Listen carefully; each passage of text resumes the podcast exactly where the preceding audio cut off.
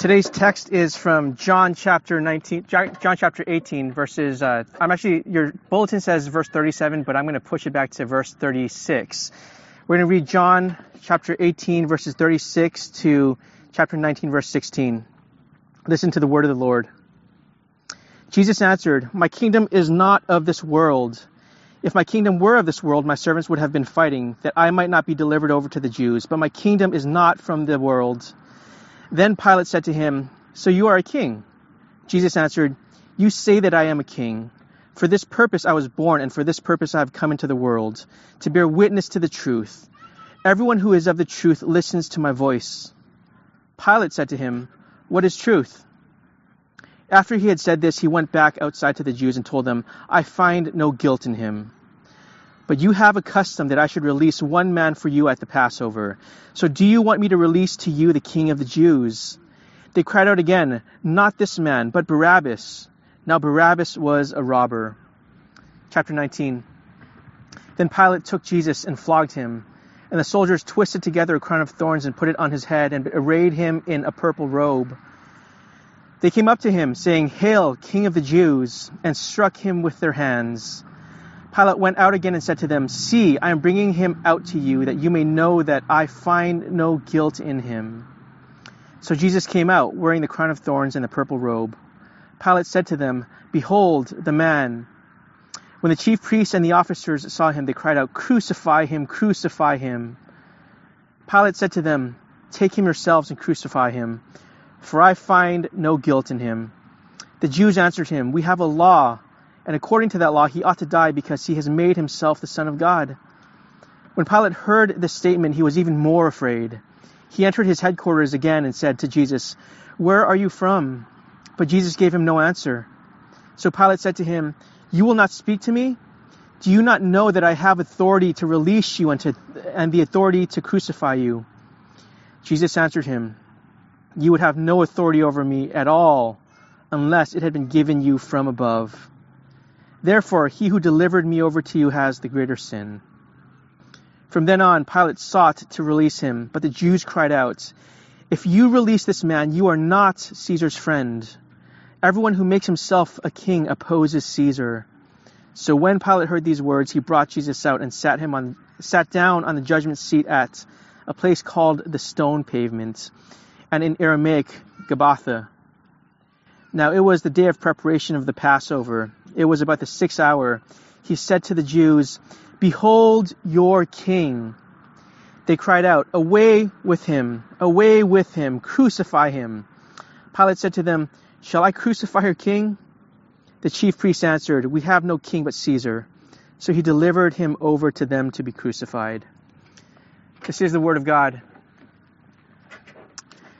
The question I want us to consider today is this what shall I do with this man, Jesus? This is the question that Pilate wrestles with in today's passage. This is, to us, for us, the most important question that any of us will ever be faced with. What will I do with Jesus Christ?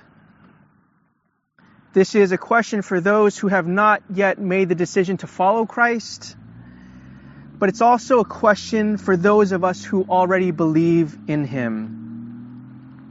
Because the decision to follow Jesus, the decision to trust Him is made over and over and over again in our lives. Over the course of our lives, there will be 10,000 tiny little decision points that we'll make that will either push us toward Jesus as the King or pull us away from Jesus as the King.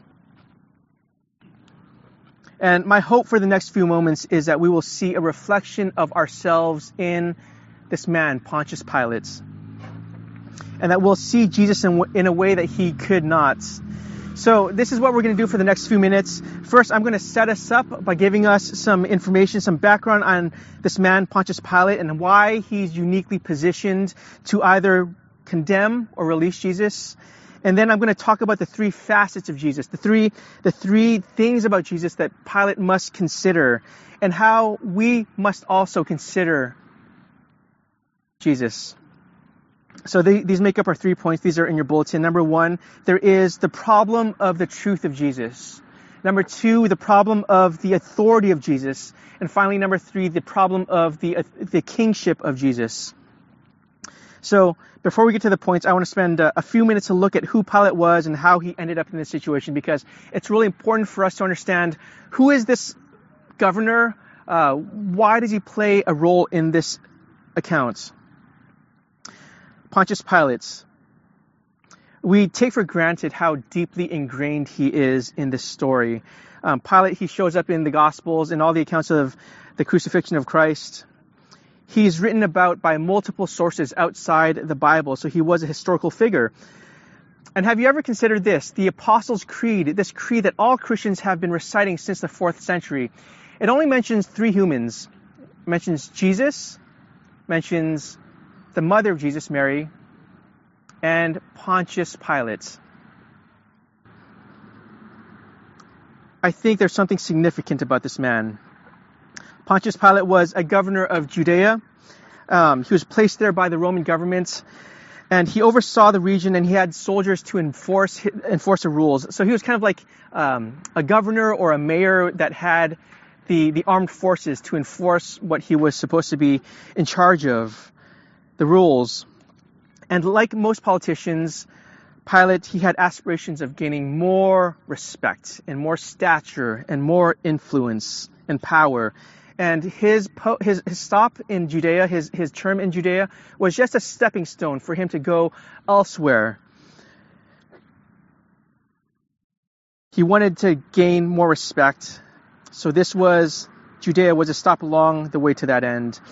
As a governor, it was his responsibility to ensure that the peace was maintained in the region.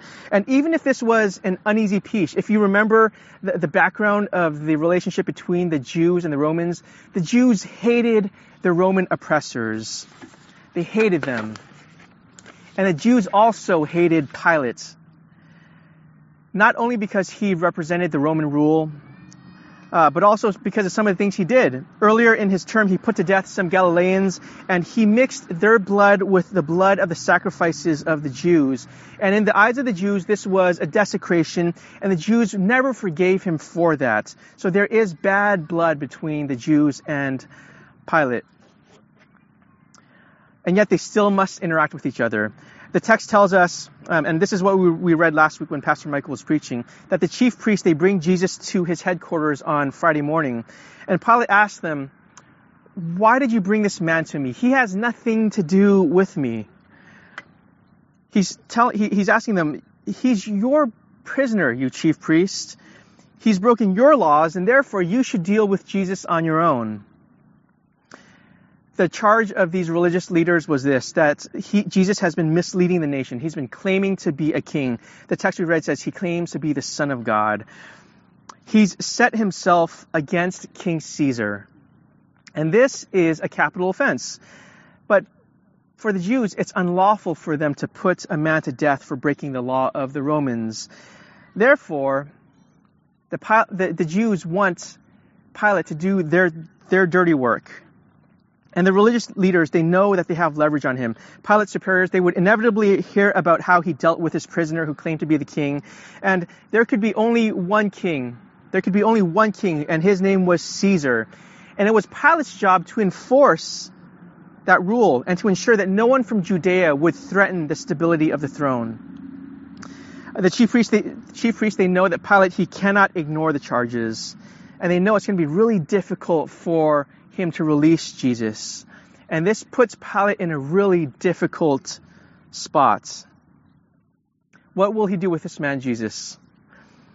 If we zoom out and we look at the story uh, on a broader level, we, we, and as we look at how Pilate interacts with Jesus, we can see that Pilate, he doesn't want Jesus to be killed. He wants to let Jesus go. Consider these following instances that we find in our passage, and I'll, I'll just highlight what we read. Um, and there are more in the other Gospels, but I'll just read what we find in John. First, he questions Jesus privately. He gives Jesus the opportunity to defend himself against the charges. That doesn't work. And then Pilate has Jesus flogged. This is what we read in the first couple verses of the of chapter 19. And this may not sound like an attempt to release Jesus, but the thinking of Pilate was that maybe he could satisfy this mob maybe if they if they if they flay him, maybe if they beat him, then this will be enough to satisfy the demands of the crowd. And he could do this without killing Jesus. His thinking is maybe this would be enough. But that's not enough.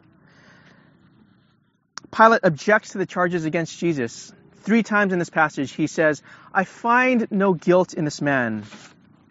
And finally, Pilate invokes the tradition of, the, of releasing a Jewish prisoner during Passover. And this gives the people, the crowd, a chance to choose between Jesus and this man Barabbas.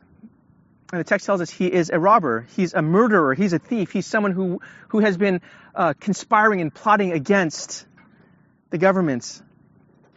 And the thinking of Pilate was given the stark contrast between this man who is obviously innocent and this robber, this threat, the choice should be easy. Barabbas was without a doubt, he was the one that was deserving of death. So we can see in this passage, Pilate is exploring every avenue for releasing Jesus. But it's not because Pilate is particularly fond of Jesus. In fact, to Pilate, Jesus and this, this whole event is just a nuisance. This is an unwelcome intrusion. It's not something he wants to do. But in the end, as we read, Pilate is the one who is responsible for condemning Jesus to death. He did this because to let Jesus go would cause a great amount of unrest and would further deteriorate his relationship with the Jews. And his thinking was, I need to buy peace by sacrificing Jesus. And if you remember the Apostles' Creed, this is what we remember Pontius Pilate for. Jesus suffered under Pontius Pilate. So this is the background of Pilate. And when we look at Pilate, I want us to think of Pilate not simply as an incidental character in the story of Jesus. As I said earlier, what I want us to do is consider how this man is a reflection of you and me. So if I, if you're hearing my voice here at San Felipe Park, for those of us on YouTube or, fa- or Facebook, I hope you hear more than just a man who is spewing his opinions. I'm presenting to you the Word of God. The Word of God. God speaks to us through His Word. And every time He does, we need to respond to what He's saying. This morning, the same man that stood before Pilate is standing before you and me. And just as Pilate is forced to do something with Jesus, so are we. So I've identified three problems or three decision points that confront Pilate in today's passage. And I want us to look at them now. So our first point, the problem of truth. Look at verse 37 of chapter 18. In response to Jesus' reference that reference to his own kingdom, Pilate comments on his identity as a king. Jesus, you're a king? And notice that Jesus, he doesn't respond to that other than just to acknowledge that Pilate said this. And instead, Jesus, he, he directs Pilate to the concept of truth. And if you've ever read what Jesus said, you know that he's confounding, very often frustrating. What Jesus says here, it seems like such an abrupt transition. Why does he do that? Because Jesus knows the heart of Pilate.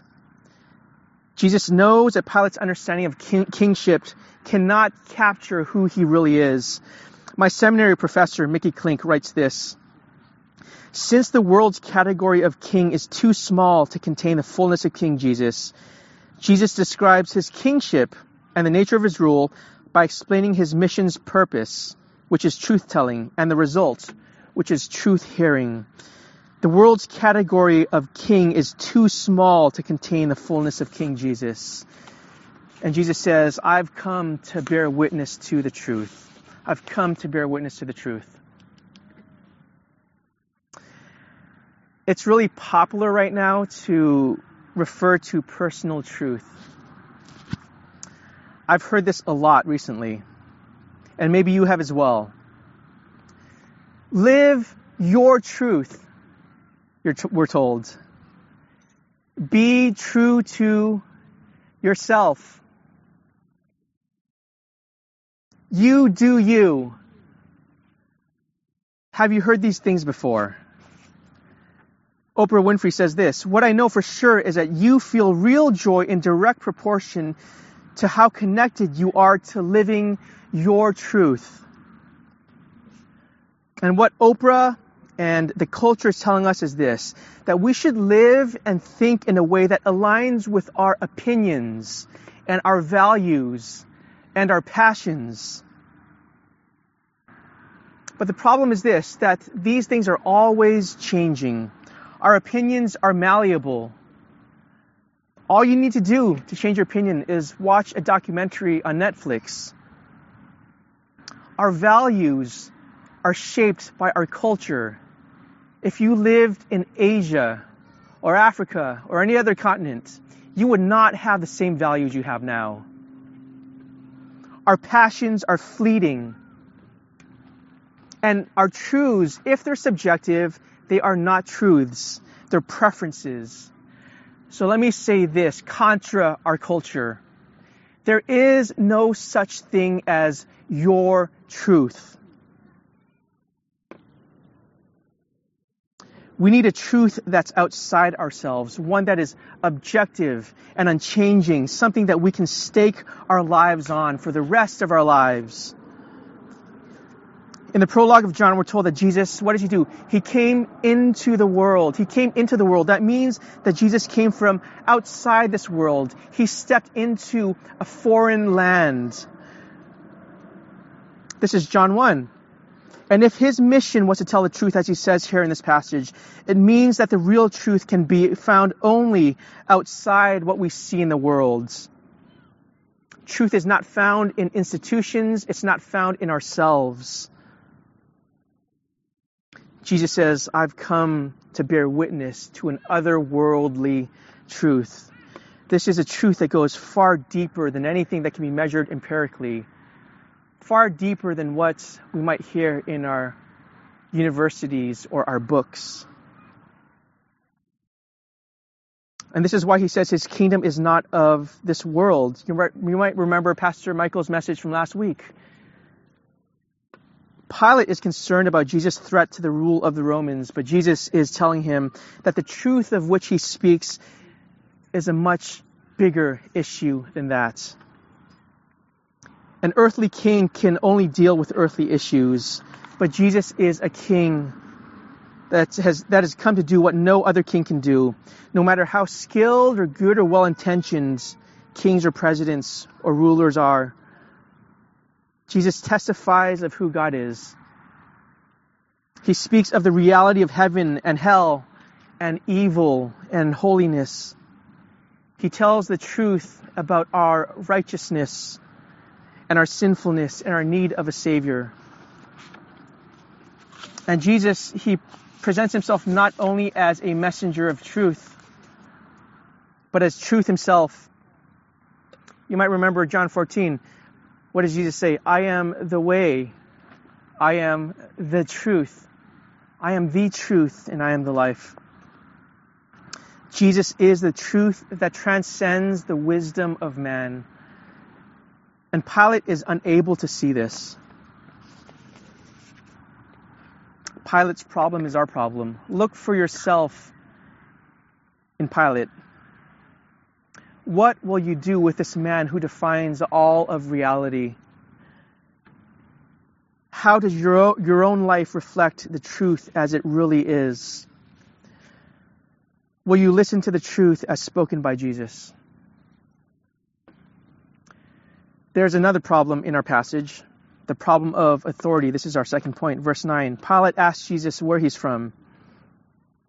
When there's no reply, Pilate tries to intimidate Jesus. Don't you know, Jesus, that I have the authority to release you and to condemn you? Jesus tells him this The only authority you have is given to you from above. So, what authority does Pilate really have? Pilate thinks that he's the one in control, but in reality, he's only able to do anything because God lent him the power to do it. And so it is for us. Any encounter with Jesus should be absolutely humbling. In the face of Jesus, our intelligence, our portfolios, our careers, our, our, our accomplishments and ambitions, they are nothing. They are nothing. The strength that we have, it's a gift that's unearned. The time that we have, a gift. We cannot add one second to our life. Every beat of our heart, every breath that we take happens only because Jesus sustains us. Have you considered this? You may have heard of the sermon preached by Jonathan Edwards, Sinners in the Hands of an Angry God. He read his passage, and by, by the accounts that we, we've read of his delivery of, of his, sermon, he read Sinners in the Hands of an Angry God monotone. He just looked down, and people in the congregation, as he was reading this image of sinners being in the hands of an angry God, they were crying out. Some people were screaming. He had this, he, he, he read the, the imagery of a spider hanging over the flames of hell. And all it needs to do to fall in there is for its web to be cut. And Jonathan Edwards had to tell his congregation, please be quiet so I can finish reading my, my manuscript. But what is this? This is this is the people of God responding to who God is and them recognizing that they have no power in the face of God. It's absolute humility. We are not in control. So look for yourself in Pilate. Reconsider your abilities. You and I don't have ultimate authority over anything. We don't have mastery over ourselves. As we consider this problem of Jesus' authority over us, may this humble us and may it cause us to fully rely on our Maker. And our final problem, the final problem that Pilate faces in this passage. Look at the progression of how Pilate refers to Jesus. Verse 5 Behold the man. And then in verse 14, Behold your king. What happens between these two verses? The text doesn't tell us explicitly, but verse 8 gives us a clue. It tells us that Pilate became very afraid. I think somewhere in those moments he began to understand the significance of the man in front of him. If you remember the Old Testament, every time a human being comes in contact with God, what do they do? They tremble in fear.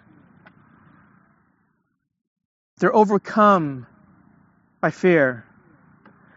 And perhaps Pilate, even though he didn't recognize it fully, perhaps Pilate felt a bit of fear in the face of God in the flesh.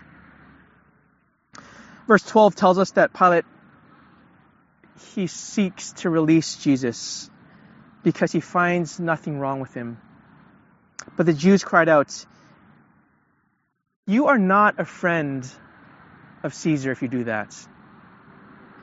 Don't let him go. In the next verse, we're told that Pilate sits down on a judgment, judgment seat. If you consider the significance of this, it's got to be chilling Because here is a man who thinks that he has the right to make a judgment upon Christ. This is a conscious decision that involves his whole person, mentally, and also he sits down on this judgment seat physically. Pilate has weighed the evidence. Three times he pronounces the innocence of Jesus, and yet he will let him be killed because he wants to keep the peace the Jews, they put in front of Pilate a choice. Pilate, is it going to be Caesar or is it going to be Christ? To choose Christ would mean political suicide. To choose Caesar would mean that the peace is kept and the crowd is quieted. I want us to consider the contrast between Jesus the King that's mocked and the King that Pilate has chosen, Caesar. Caesar demands allegiance and submission, and it's the duty of the king's subjects to serve him, to protect the throne, to honor the king. The worst kings will take from you until you have nothing left. And even the best kings will disappoint. That's Caesar. And then there's Jesus. Jesus is the opposite of that. Yes, Jesus does demand our allegiance and submission, but we can trust him because we know that he is the good king. He serves those who follow him. Listen to this. Jesus the King serves those who follow him. He protects them at the cost of his own life. Jesus comes off his throne. And he lifts up those who belong to him. Instead of taking from his subjects, he gives of himself completely, fully, constantly. He will never disappoint, and he's always faithful to those who call him king. Caesar or Christ, who will it be? Until now, I haven't mentioned what's the most unsettling thing about this passage. The first few verses of chapter 19 give us a picture of Jesus who is flogged and mocked. Flogging was a form of torture that was reserved for criminals, and John, he's very restrained in the details. Uh, but we know from other sources that it was incredibly violent. It's likely that Jesus was stripped completely naked. Perhaps he was tied to a post or he was thrown onto the ground and he was beaten with something called a flagella. This was a leather whip that had multiple extensions, and on these extensions were pieces of iron or bone or metal attached to them. And as this was laid on the victim's back, these were intended to rip open the skin and to take chunks of flesh out of the body. It wasn't uncommon for victims of this torture to have their rib cages exposed. Many died from it. Jesus could have been whipped uh, several dozen times. And by the end of the flogging, his back was completely shredded. Strips, strips of skin and flesh hung off his back.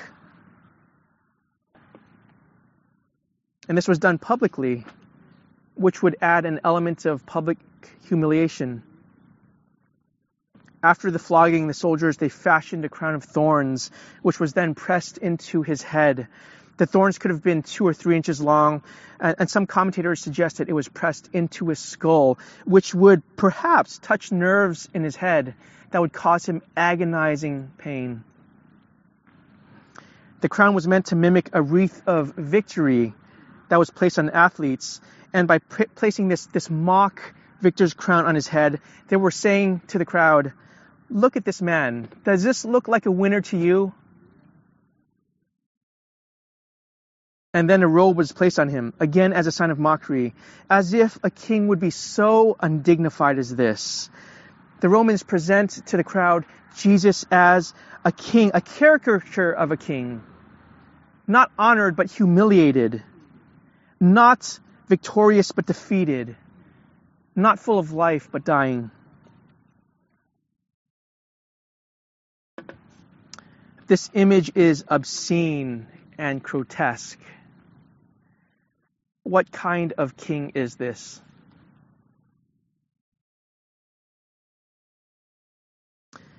The answer to that question contains the deep message of the gospel. Jesus is the King who is brought to the lowest place and will experience the deepest hell for his subjects.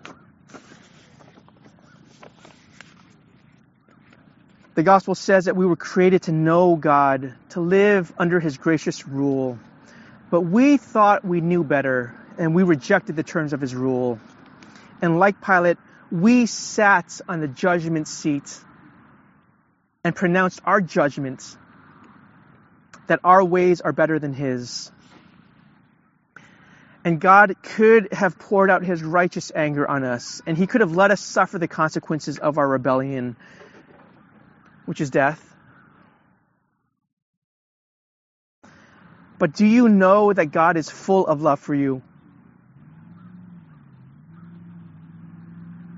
Even though we've mocked him just as Jesus was mocked, and even though we dishonor him just as Jesus was dishonored,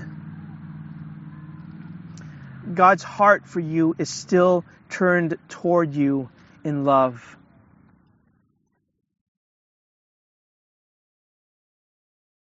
So he gives us Jesus, who came to bear our sins and to conquer our hearts, like any good king will do. In his judgment, God pronounced Jesus guilty, and he pronounces us innocent.